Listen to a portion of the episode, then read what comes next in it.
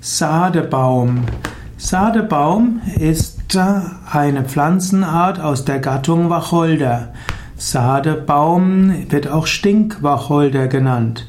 Sadebaum wurde von Paracelsus als wundreinigendes Mittel erwähnt.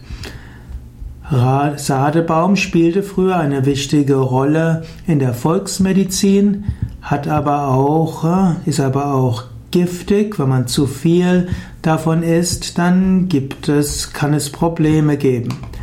Sadebaum hm, ist äh, gerade in der Sierra Nevada in Spanien bekannt.